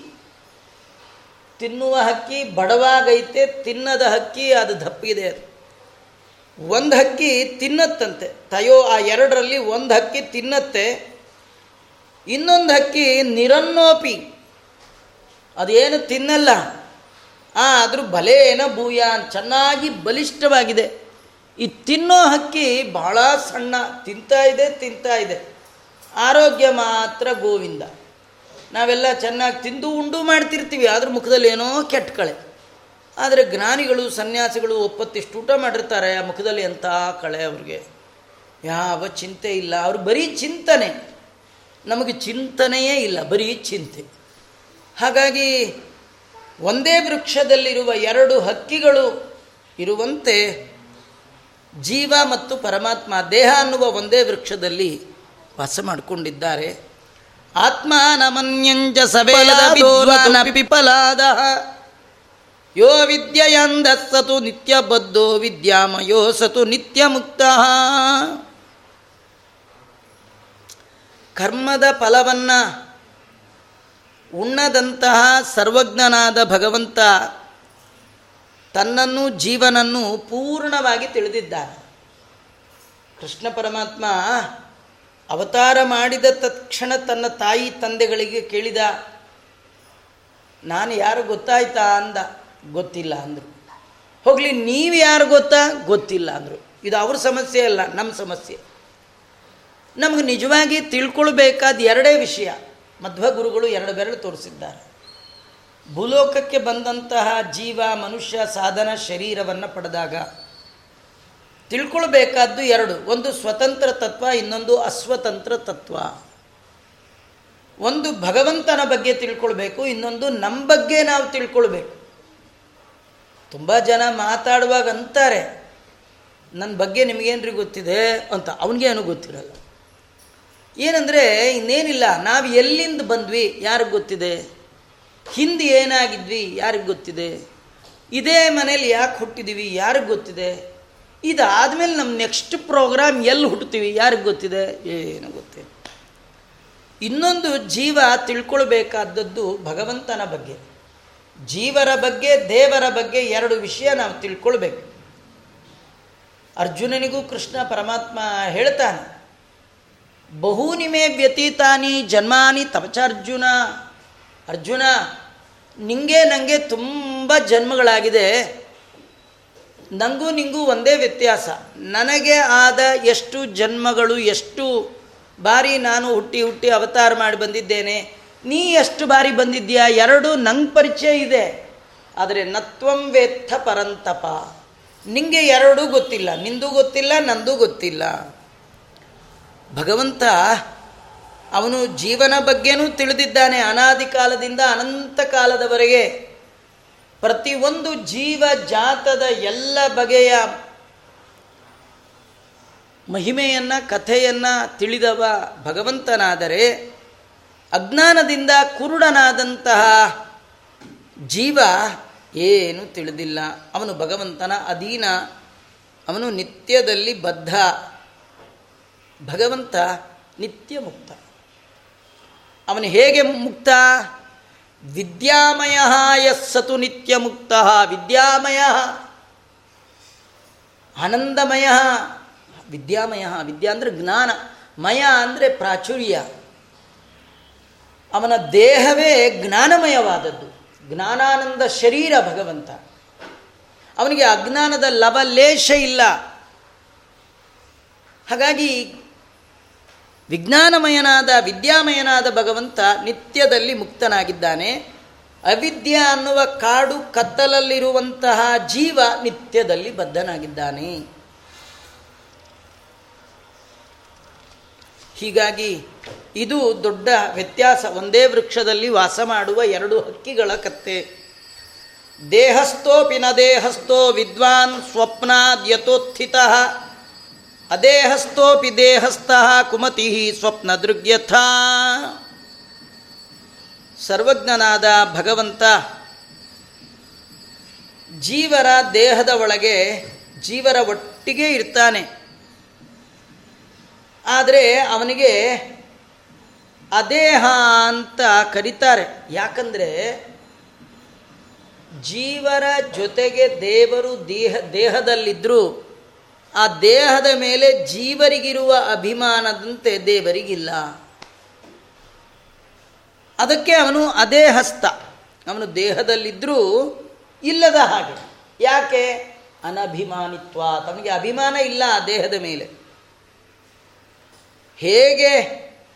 ಕನಸಿನಿಂದ ಎಚ್ಚೆತ್ತವನಂತೆ ದೇಹದಲ್ಲಿ ಉಂಟಾಗುವಂತಹ ದುಃಖದಿಂದ ದೂರವಾಗ್ತಾನೋ ಅಂದರೆ ಕನಸಿನಲ್ಲಿ ಯಾರೋ ಬಂದು ಕುತ್ತಿಗೆ ಜೋರಾಗಿ ಹಿಚ್ಚಕ್ ಬಿಡ್ತಾರೆ ಬಾ ಅಂತ ಕಿಚ್ಕೊಂಡು ಹೇಳ್ತಾನೆ, ಸದ್ಯ ಅಕ್ಕಪಕ್ಕ ಯಾರು ಇರಲ್ಲ, ಬದುಕದ್ನಪ್ಪ ಅಂತಾನೆ. ಅಂದರೆ ಕನಸಿನಲ್ಲಿ ಏನೇನೋ ಬಿದ್ದಾಗ ಎಚ್ಚೆತ್ತವ, ಆ ಕನಸಿನಲ್ಲಿ ಉಂಟಾದ ದುಃಖದಿಂದ ಹೇಗೆ ದೂರ ಆಗ್ತಾನೋ, ಅಜ್ಞಾನಿಯಾದ ಜೀವ ಕನಸು ಕಾಣುವವನಂತೆ ದೇಹದ ಮೇಲೆ ಅಭಿಮಾನ ಪ್ರಯುಕ್ತವಾಗಿ ದುಃಖ ಮತ್ತು ದೇಹದಿಂದ ಉಂಟಾಗಬಹುದಾದಂಥ ಎಲ್ಲ ಬದ್ಧಕ್ಕೆ ಅವನು ಕಾರಣ ಆಗ್ತಾ ಇದ್ದಾನೆ. ಯಾಕಂದರೆ ಅವನಿಗೆ ಎಚ್ಚರ ಇಲ್ಲ. ಇದು ಕನಸು ಅನ್ನುವ ಎಚ್ಚರ ಕನಸಿನಲ್ಲಿಲ್ಲ. ಎಚ್ಚರ ಆದಮೇಲೆ ಅಯ್ಯೋ ಸದ್ಯ ಕನಸು ಅಂತಿಗೆ ಬಿಟ್ಟದ್ದು. ಇಂದ್ರಿಯೈರಿಂದ್ರಿಯಾರ್ಥೇಶು ಗುಣೈರಪಿ ಗುಣೇಶು ಚ. ಗೃಹ್ಯಮಾಣೇಶ್ವಹಂ ಕುರ್ಯಾನ್ ವಿದ್ವಸ್ ವಿದ್ವಾನ್ ಯಸ್ವಿಕ್ರಿಯಾ ಭಗವಂತನ ಅಧೀನದಲ್ಲಿರುವಂತಹ ಜೀವರು ಭಗವಂತನ ಅಧೀನವಾದಂತಹ ವಿಷಯ ಪದಾರ್ಥಗಳನ್ನು ಇಂದ್ರಿಯಗಳಿಂದ ಸ್ವೀಕಾರ ಮಾಡುವಾಗ ಅದರ ಮೇಲೆ ಭಾರಿ ಅಭಿಮಾನ ಮಾಡ್ತಾರೆ. ಜೀವರು ಆ ಭಗವಂತನಿಗೆ ಅಧೀನ.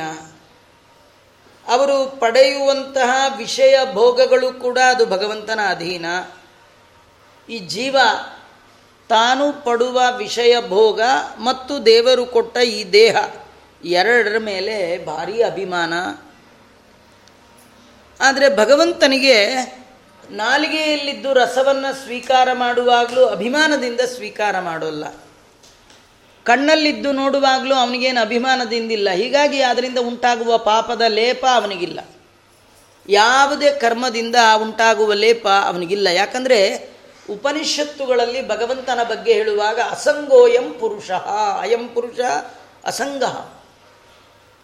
ಅವನು ಯಾವುದಕ್ಕೂ ಅಂಟ್ಕೊಳ್ಳಲ್ಲ. ತತ್ಕೃತ ಪ್ರಲೇಪ ಅಭಾವ ತಂತಾರೆ ಆ ಭಗವಂತನಿಗೆ ಜೀವ ಅವನಿಗಿರುವಂಥ ದೇಹ, ಅದರಲ್ಲಿರುವಂತಹ ಇಂದ್ರಿಯಗಳು, ಅದರಿಂದ ಪಡುವಂತಹ ಸುಖ, ದುಃಖಾದಿಗಳಿಗೆ ಬಾಧ್ಯ ಯಾರಂದರೆ ಜೀವ ಮಾತ್ರ. ಭಗವಂತ ಬಾಧ್ಯ ಆಗೋಲ್ಲ. ಅಲ್ಲೇ ಇರ್ತಾನೆ. ಆದರೂ ಇಲ್ಲ.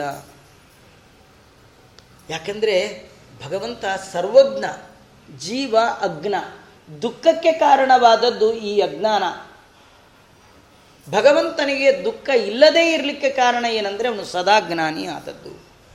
ದೈವಾಧೀನೇ ಶರೀರೇಸ್ಮಿನ್ ಗುಣಭಾವ್ಯೇನ ಕರ್ಮಣ ವರ್ತಮಾನೋ ಬುಧಸ್ತತ್ರ ಕರ್ತಾಸ್ಮೀತಿ ನಿಬದ್ಧತೆ ದೇವರು ಕೊಟ್ಟ ಈ ದೇಹದಲ್ಲಿ ಜೀವ ಇರುವಾಗ ಅಜ್ಞಾನದಿಂದಾಗಿ ಅವನೇನು ಮಾಡ್ತಾನೆ? ಇದು ನನ್ನ ಶರೀರ ಅನ್ನುವ ಭಾವನೆಯಿಂದಾಗಿ ಆ ಶರೀರದಲ್ಲಿ ಬದ್ಧನಾಗಿ ಹೋಗ್ತಾನೆ. ಆದರೆ ಭಗವಂತನಿಗೆ ಆ ರೀತಿಯ ಅಭಿಮಾನ ಇಲ್ಲದೇ ಇರಲಿ ಇರೋದ್ರಿಂದಲೇ ಅವನು ಸದಾ ನಿತ್ಯದಲ್ಲಿ ಅವನು ಮುಕ್ತನಾಗಿರ್ತಾನೆ. ಹೀಗಾಗಿ ಬದ್ಧ ಮತ್ತು ಮುಕ್ತರ ಲಕ್ಷಣವನ್ನು ಭಗವಂತ ಹೀಗೆ ವರ್ಣನೆ ಮಾಡಿರ್ತಕ್ಕಂಥದ್ದು. ಹೇಳ್ತಾ ಮತ್ತು ಸಾಧುತ್ವ ಉತ್ತಮ ಶ್ಲೋಕ. ಮನಕಿದ್ವಿಧ್ವಂ ವಿಭೋ ಪ್ರಭೋ ಭಕ್ತಿಸ್ತೋಪಯಂಜೀತ ಕೀದೃಶಿ ಸದ್ಭಿರಾದ್ರತ ಎಲ್ಲ ವಿಷಯವನ್ನು ಕೃಷ್ಣ ಪರಮಾತ್ಮ ಉದ್ಧವರಿಗೆ ಹೇಳ್ತಾ, ಉದ್ಧವ, ನೀನು ನಿನ್ನ ಮನಸ್ಸು ಅದನ್ನು ನಿಶ್ಚಲವಾಗಿ ನನ್ನಲ್ಲಿ ನಿಲ್ಲಿಸಬೇಕು. ಹಾಗೆ ನಿಲ್ಲಿಸಬೇಕಾದ್ರೆ ಇನ್ನೇನು ಮಾಡಬೇಡ. ಅಷ್ಟು ಸುಲಭ ಅಲ್ಲ. ಎಲ್ಲ ಪಾಠ ಪ್ರವಚನ ಪುರಾಣಗಳಲ್ಲಿ ಹೇಳ್ತಾರೆ, ದೇವರಲ್ಲಿ ಮನಸ್ಸಿಡಬೇಕು ದೇವರಲ್ಲಿ ಮನಸ್ಸಿಡಬೇಕು ಅಂತ. ನಮ್ಮ ಹತ್ರ ಇದ್ರೆ ಇಡ್ಬೋದು ರೀ ಅದು ಎಲ್ಲಿದೆಯೋ ಯಾರಿಗೆ ಗೊತ್ತು ನಮ್ಮ ಮನಸ್ಸಲ್ಲಿದೆ ನಮಗೆ ಗೊತ್ತಿಲ್ಲ. ಕೃಷ್ಣ ಹೇಳ್ತಾನೆ, ನೀನು ನಿಮಗೆ ಆ ದೇವರಲ್ಲಿ ಮನಸ್ಸಿಡ್ಲಿಕ್ಕೆ ಆಗ್ತಾ ಇಲ್ವಾ? ಹಾಗಾದ್ರೆ ಒಂದು ಕೆಲಸ ಮಾಡು. ತುಂಬ ಈಸಿ ಮೆಥಡ್ ನೋಡಿ, ಇದನ್ನೇ ಮಾಡಬೇಕು. ದೇವರಲ್ಲಿ ಮನ್ಸಿಡೋಕ್ಕಾಗಲ್ಲ ಮತ್ತೇನು ಮಾಡಬೇಕು? ಯಾವುದೇ ಕರ್ಮ ಮಾಡು. ಫಲದ ಅಪೇಕ್ಷೆ ಮಾಡಬೇಡ. ನನ್ನ ಆರಾಧನೆ ಅಂದ್ಕೊಂಡು ನನ್ನ ಪೂಜಾ ಅಂದ್ಕೊಂಡು ಕರ್ಮ ಮಾಡ್ತಾ ಇರು. ನೀನು ದೇವರಲ್ಲಿ ಮನಸ್ಸಿಡಕ್ಕೆ ಹೋಗಬೇಡ, ಕಷ್ಟ ಆಗತ್ತೆ. ಸುಲಭಕ್ಕೆ ಬರೋಲ್ಲ. ಏನು ಮಾಡ್ತಿದೆಯೋ ಮಾಡು. ಆದರೆ ಮಾಡುವಾಗ ಫಲದ ಕಾಮನೆ ಇಟ್ಕೊಂಡು ಮಾಡಬೇಡ. ಎಲ್ಲವೂ ಭಗವಂತನ ಆರಾಧನೆ ಅಂತ ಮಾಡು. ಆಗ ಮನಸ್ಸು ತನಗೆ ತಾನೇ ಹತೋಟಿಗೆ ಬರುತ್ತೆ, ದೇವರಲ್ಲಿ ನಿಲ್ಲತ್ತೆ. ಶ್ರದ್ಧಾಲುರ್ಮೆ ಕಥಾ ಶೃಣ್ವನ್ ಸುಭದ್ರಲೋಕ ಪಾವನೀಹಿ ಗಾಯನ್ ಅನುಸ್ಮರನ್ ಕರ್ಮ ಜನ್ಮ ಭಾಭಿ ನವಂ ನಮೋ. ಮದರ್ತೆ ಧರ್ಮ ಕಾಮಾರ್ಥಾನ್ ಆಚರನ್ ಮಧುಪಾಶ್ರಯ ಲಭತೆ ನಿಶ್ಚಲಾಂ ಭಕ್ತಿಂ. ಮಯುದ್ಧವ ಸನಾತನೇ. ನಿನಗೆ ನನ್ನಲ್ಲಿ ಮನಸ್ಸು ಬರಬೇಕು, ನನ್ನಲ್ಲಿ ಸ್ಥಿರವಾಗಿ ಮನ್ನ ನಿಲ್ಲಬೇಕು, ಏನು ಕರ್ಮ ಮಾಡುವಾಗಲೂ ಇದು ದೇವರ ಪೂಜೆ ಅನ್ನುವ ಭಾವನೆ ಬರಬೇಕು. ಫಲದಲ್ಲಿ ಕಾಮನೆ ಬರಬಾರ್ದು ಅಂತಾದರೆ ಶ್ರದ್ಧೆಯಿಂದ ಮಂಗಳಕರವಾದ ನನ್ನ ಕಥೆಯನ್ನು, ಇಡೀ ಜಗತ್ತನ್ನೇ ಪಾವನಗೊಳಿಸುವಂತಹ ನನ್ನ ಕಥೆಯನ್ನು ಗಾಯನ್ ಗಾಯನ ಮಾಡು, ಹೇಳು. ಅನುಸ್ಮರನ್, ಅನುಸ್ಮರಣೆ ಅಂದರೆ ಕೇಳಿದ್ದನ್ನು ಮತ್ತೆ ನಾಳೆವರೆಗೂ ನೆನ್ಪಿಟ್ಕೊಳ್ಬೇಕಂತ. ಏನು ಹೇಳಿದ್ರು ಏನು ಹೇಳಿದ್ರು, ನೆನ್ನೆ ಏನು ಹೇಳಿದ್ರು ಅಂತ ನೆನ್ಪಿಟ್ಕೊಳ್ಬೇಕಂತ ಆ ಹೇಳಿದವ್ರಿಗೂ ಮರ್ತೋಗಿರುತ್ತೆ ಕೇಳಿದವ್ರಿಗೂ ಮರ್ತೋಗಿರುತ್ತೆ ಕೆಲವರು ಪ್ರವಚನ ಶುರು ಮಾಡುವಾಗಲೇ ಕೇಳ್ತಾರೆ, ನೆನ್ನೆ ಎಲ್ಲಿ ಹೇಳಿದ್ದೆ ಹೇಳಿ? ಅಂತಂದ್ರೆ ಏನು ಮಾಡ್ತೀರಿ? ಅಯ್ಯೋ, ನಿಮಗೆ ಮರ್ತು ಹೋಗಿದ್ಮೇಲೆ ನಮಗೆಲ್ಲಿ ನೆನಪಿರುತ್ತೆ ಅಂತ ಕೆಲವ್ರು ಹಿಂಗೆ. ಅನುಸ್ಮರಣೆ ಬಹಳ ಮುಖ್ಯ. ಬರೀ ನಿತ್ಯ ಶಾಲೆಗೆ ಹೋಗಿ ಬಂದವರೆಲ್ಲ ರ್ಯಾಂಕ್ ಬರಲಿಕ್ಕೆ ಸಾಧ್ಯ ಇಲ್ಲ. ಆರಂಭದ ದಿನ ಹೇಳಿದ ಪಾಠವನ್ನು ಕಡೇ ದಿನದವರೆಗೂ ಯಾರು ಅನುಸ್ಮರಣೆ ಮಾಡ್ತಿರ್ತಾನೆ, ಅವನು ಮಾತ್ರ ಉತ್ತಮವಾದ ಅಂಕವನ್ನು ಪಡಿಲಿಕ್ಕೆ ಹೇಗೆ ಸಾಧ್ಯವೋ? ಗಾಯನ್ ಅನುಸ್ಮರನ್ ಕರ್ಮ ಜನ್ಮಾಭಾಭಿನವಮ್ಮು. ನನ್ನ ಲೀಲೆ, ನನ್ನ ಅವತಾರ ಲೀಲೆ ಅದು ಎಂಥದ್ದು? ಮತ್ತೆ ಮತ್ತೆ ಕೇಳ್ತಾ ಇದ್ರೂ ಕೂಡ ಹಳೇದಂತ ಅನ್ಸಲ್ಲಂತೆ.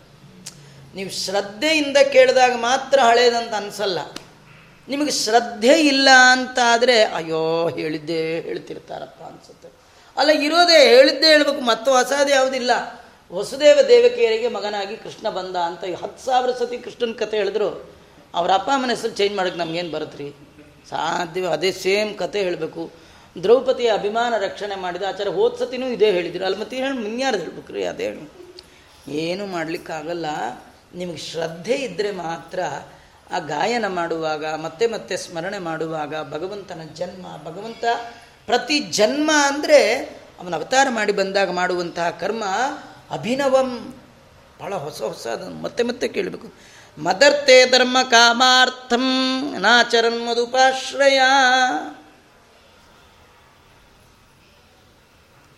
ನನ್ನ ಪ್ರೀತಿಗೋಸ್ಕರವಾಗಿ ತ್ರಿವರ್ಗವನ್ನು ಆಚರಣೆ ಮಾಡು. ಧರ್ಮ, ಅರ್ಥ, ಕಾಮ. ಧರ್ಮ ಭಗವಂತನ ಪ್ರೀತಿಗಾಗಿ, ಅರ್ಥ ಭಗವಂತನ ಪ್ರೀತಿಗಾಗಿ. ಕಾಮ ಭಗವಂತನ ಪ್ರೀತಿಗಾಗಿ ಇಂತ ಮಾಡ್ತಾ ಇದ್ದರೆ ಉದ್ದವ, ನನಗೆ ಯಾರು ಹಾಗೆ ಮಾಡ್ತಾರೆ ಉದ್ದವ? ಅವರಿಗೆ ನನ್ನಲ್ಲಿ ನಿಶ್ಚಲವಾದ ಭಕ್ತಿ ಬರುತ್ತೆ. ಲಭತೆ ನಿಶ್ಚಲಾಂ ಭಕ್ತಿಂ. ಉದ್ಧವ ಅವರಿಗೆ ನನ್ನಲ್ಲಿ ನಿಶ್ಚಲವಾದ, ನಿರ್ವ್ಯಾಜವಾದ ಪ್ರೇಮ ಪ್ರವಾಹ ಬರುತ್ತೆ. ಸತ್ಸಂಗಲಬ್ಧಯ ಭಕ್ತಿಯ ಮಹಿಮಾಂ ಉಪಾಸತೆ ಸವೈಮೇ ದರ್ಶಿತಂ ಸದ್ಭಿ ಅಂಜಸ ವಿಂದತೆ ಪದಂ. ಇಂತಹ ಭಗವಂತನ ಕಥೆ ಕೇಳಬೇಕು, ಅನುಸ್ಮರಣೆ ಮಾಡಬೇಕು, ಕೀರ್ತನೆ ಮಾಡಬೇಕು. ಎಲ್ಲ ಕರ್ಮವನ್ನು ಭಗವಂತನ ಪ್ರೀತ್ಯರ್ಥವಾಗಿ, ಭಗವಂತನ ಪೂಜಾ ರೂಪವಾಗಿ ಮಾಡಬೇಕು, ಇದೆಲ್ಲ ನಮಗೆ ಗೊತ್ತಾಗಬೇಕಾದ್ರೆ ಸತ್ಸಂಗ ಲಬ್ಧಯ. ಸಜ್ಜನರ ಸಹವಾಸ ಬೇಕು. ಆ ಸಹವಾಸದಲ್ಲಿದ್ದಾಗ ಮಾತ್ರ ಭಕ್ತ್ಯಾಮಯಿಮಾಂಯ ಉಪಾಯತೆ. ನನ್ನಲ್ಲಿ ಭಕ್ತಿಯನ್ನು ಸಂಪಾದನೆ ಮಾಡ್ತಾನೆ. ಭಗವಂತನಲ್ಲಿ ಭಕ್ತಿಯನ್ನು ಸಂಪಾದನೆ ಮಾಡಿದ ಮೇಲೆ ಮಾಡುವ ಕರ್ಮ ಅದು ಭಕ್ತಿಯಿಂದ ಮಾಡಿದ ಕರ್ಮ ವೈರಾಗ್ಯಕ್ಕೆ ಕಾರಣ ಆಗುತ್ತೆ. ವೈರಾಗ್ಯದಿಂದ ಕೂಡಿದಂತಹ ಕರ್ಮ ಭಕ್ತಿಯಿಂದ ಮತ್ತೆ ಮಾಡಿದರೆ ಭಗವಂತನ ದರ್ಶನಕ್ಕೆ ಕಾರಣ ಆಗತ್ತೆ. ನನ್ನ ಲೋಕವನ್ನೇ ಅವನು ಸಂಪಾದನೆ ಮಾಡ್ತಾನೆ. ಸವೈಮೇ ದರ್ಶಿತಂ ಸದ್ಭಿಹಿ ಅಂಜಸಾವಿಂದತೆ ಪದಂ. ಸಜ್ಜನರು ತೋರುವಂತಹ ವೈಕುಂಠಾದಿ ಲೋಕವನ್ನು ಆ ಸಜ್ಜನರ ಸಹವಾಸದಿಂದ ಭಕ್ತಿಯನ್ನು ಪಡೆದು ಭಕ್ತ್ಯಾಮುಕ್ತಿ ಅವನು ಕೂಡ ನನ್ನ ಲೋಕವನ್ನೇ ಹೊಂದಿಬಿಡ್ತಾನೆ ಅಂತ ಭಗವಂತ ಬದ್ಧ ಮುಕ್ತರ ಲಕ್ಷಣಗಳನ್ನೆಲ್ಲ ಹೇಳ್ತಾ ಒಂದೇ ದೇಹದ ಒಳಗೆ ಜೀವ, ದೇವ ಇಬ್ಬರೂ ಇದ್ದರು ಜೀವ ಹೇಗೆ ಬದ್ಧ, ದೇವ ಹೇಗೆ ಬದ್ಧ ಅಲ್ಲ ಅವನು ನಿತ್ಯ ಮುಕ್ತ. ಜೀವರ ಬದ್ಧಕ್ಕೆ ಕಾರಣವಾದದ್ದು ಏನು? ಭಗವಂತ ನಿತ್ಯ ಮುಕ್ತ ಅದಕ್ಕೆ ಕಾರಣ ಏನು? ಬದ್ಧನಾದ ಜೀವ ಈ ಬಂಧನದಿಂದ ಬಿಡುಗಡೆ ಹೊಂದಬೇಕಾದರೆ ಮಾಡಬೇಕಾದ ಉಪಾಯ ಏನು? ಇದೆಲ್ಲವನ್ನು ಉದ್ಧವರಿಗೆ ಭಗವಂತ ವರ್ಣನೆ ಮಾಡಿದ್ದಾನೆ. ಆಗ ಉದ್ಧವ ಮತ್ತೆ ಕೇಳ್ತಾ ಇದ್ದಾನೆ, ಸ್ವಾಮಿ, ಈ ಸಜ್ಜನರು ಒಂದೆಲ್ಲ ಸದಾಚಾರಿಗಳು, ಅವರ ಮನಸ್ಸು ಹೇಗಿರುತ್ತೆ? ಸಜ್ಜನರು ಹೇಳುವಂತಹ ಆಧರಿಸುವಂತಹ ಯಾವ ರೀತಿಯ ಭಕ್ತಿ ನಿನ್ನ ಅನುಗ್ರಹಕ್ಕೆ ಕಾರಣ. ಭಕ್ತಿ ಅಂತ ಹೇಳಿದೆ, ಆದರೆ ಯಾವ ರೀತಿ ಇರಬೇಕು? ಉದ್ದವರು ಹೇಳ್ತಾರೆ, ನಂಗೆ ಬಿಟ್ಟು ನಿನ್ನ ಬಿಟ್ಟರೆ ಮತ್ತೆ ಯಾರಿಲ್ಲ. ಎಷ್ಟು ಸತಿ ಕೇಳ್ತೀಯ ಪ್ರಶ್ನೆ? ಮತ್ತು ಕೇಳಿದ್ದೇ ಕೇಳ್ತೀಯ? ಇದೆಲ್ಲ ಅನ್ಬೇಡ. ಏತನ್ಮೇ ಪುರುಷಾಧ್ಯಕ್ಷ ಪ್ರಪನ್ನಾಯ ಚ ಕಥ್ಯತಾಂ. ನಾನು ನಿನ್ನ ಪ್ರಪನ್ನ. ಶರಣು ಬಂದಿದ್ದೇನೆ, ನಿನ್ನಲ್ಲೇ ಮೊರೆ ಹೊಕ್ಕಿದ್ದೇನೆ ನಿನ್ನ ಬಿಟ್ಟರೆ ನನಗೆ ಇನ್ಯಾರಿಲ್ಲ ಇದ್ದರೂ ನಿನ್ನ ಹಾಗೆ ಹೇಳುವವರು ಯಾರಿದ್ದಾರೆ? ಅಂತ ದಯಮಾಡಿ ನಂಗೆ ಅದನ್ನು ಹೇಳು. ತ್ವಂ ಬ್ರಹ್ಮ ಪರಮಂ ವ್ಯೋಮ ಪುರುಷ ಪ್ರಕೃತೆ ಪರಹ ಅವತೀರ್ಣೋಸಿ ಭಗವನ್ ಸ್ವೇಚ್ಛೆಯೋಪಾತ್ತ ವಪುಹು ತ್ವಂ ಬ್ರಹ್ಮ ಪರಮಂ ವ್ಯೋಮ. ನೀನು ನಿರವಧಿಕವಾಗಿರ್ತಕ್ಕಂಥ ಪೂರ್ಣನಾದವ. ಪೂರ್ಣ, ಭಗವಂತ ಪೂರ್ಣ. ಪೂರ್ಣ ಗುಣಗಳಿಂದ ಪೂರ್ಣ, ಅವಯವದಿಂದ ಪೂರ್ಣ, ಎಲ್ಲದರಿಂದಲೂ ಪೂರ್ಣ. ಅಲ್ಲ, ಪೂರ್ಣ ಅಂದರೆ ಲಿಮಿಟ್ ಇದೆ, ಲಿಮಿಟ್ ಇಲ್ಲ, ನಿರವಧಿಕ ಅವನು ಪೂರ್ಣ. ಆಮೇಲೆ ಷಡ್ಗುಣ, ಪೂರ್ಣ ಷಡ್ಗುಣವುಳ್ಳ ವ್ಯಕ್ತಿ ನೀನು. ನಿನಗೆ ಯಾವುದೇ ಬಂಧನ ಇಲ್ಲ ನೀನು. ನೀನು ಸ್ವೇಚ್ಛೆಯಿಂದಲೇ ಎಲ್ಲ ರೂಪಗಳನ್ನು ಸ್ವೀಕಾರ ಮಾಡತಕ್ಕಂಥದ್ದು. ನಿಂದು ಚಿನ್ಮಯವಾಗಿರ್ತಕ್ಕಂಥ ಶರೀರ, ನೀನು ಅಂತಹ ನೀನು ಅವತಾರ ಮಾಡಿ ಬಂದಿದ್ದೀಯ? ನನಗೆ ಅನುಗ್ರಹ ಮಾಡಿ, ಯಾವ ರೀತಿ ಭಕ್ತಿ ಮಾಡಬೇಕು? ಸಜ್ಜನರು ಮೆಚ್ಚುವಂತಹ ಭಕ್ತಿಯ ಕ್ರಮ ಯಾವುದು? ಅದನ್ನು ವರ್ಣನೆ ಮಾಡು ಅಂತ ಕೇಳ್ತಾ ಇದ್ದಾನೆ. ಕೃಷ್ಣ ಪರಮಾತ್ಮ ಅದಕ್ಕೆ ಉತ್ತರವನ್ನು ಕೊಟ್ಟಿದ್ದಾನೆ. ಯಾವ ರೀತಿ ಭಕ್ತಿ ಮಾಡಬೇಕು? ಭಗವಂತನ ಅನುಗ್ರಹಕ್ಕೆ ಕಾರಣವಾದ ಸಜ್ಜನರು ಮೆಚ್ಚುವ ಹರಿಭಕ್ತಿ ಯಾವುದು? ಅದನ್ನು ಕೃಷ್ಣ ಹೇಳ್ತಾನೆ. ಅದನ್ನು ಮತ್ತೆ ನಾಳೆ ಸೇರಿದಾಗ ನೋಡೋಣ ಅಂತ ಹೇಳ್ತಾ ಶ್ರೀಕೃಷ್ಣ ಅರ್ಪಣಮಸ್ತು. ಸರ್ವೇಂದ್ರಿಯ ಪ್ರೇರಕೇಣ ಶ್ರೀ ಪ್ರಾಣಪತಿ ನೇರಿತಃ ಯದವೋಚ ಮಹಂತೇನ ಪ್ರಿಯತಾಂ ಕಮಲಾಲಯಂ ದ್ವೇಷಾರ್ಪಣಮಸ್ತು ಕೃಷ್ಣ ಅವಳೆಲ್ಲೋ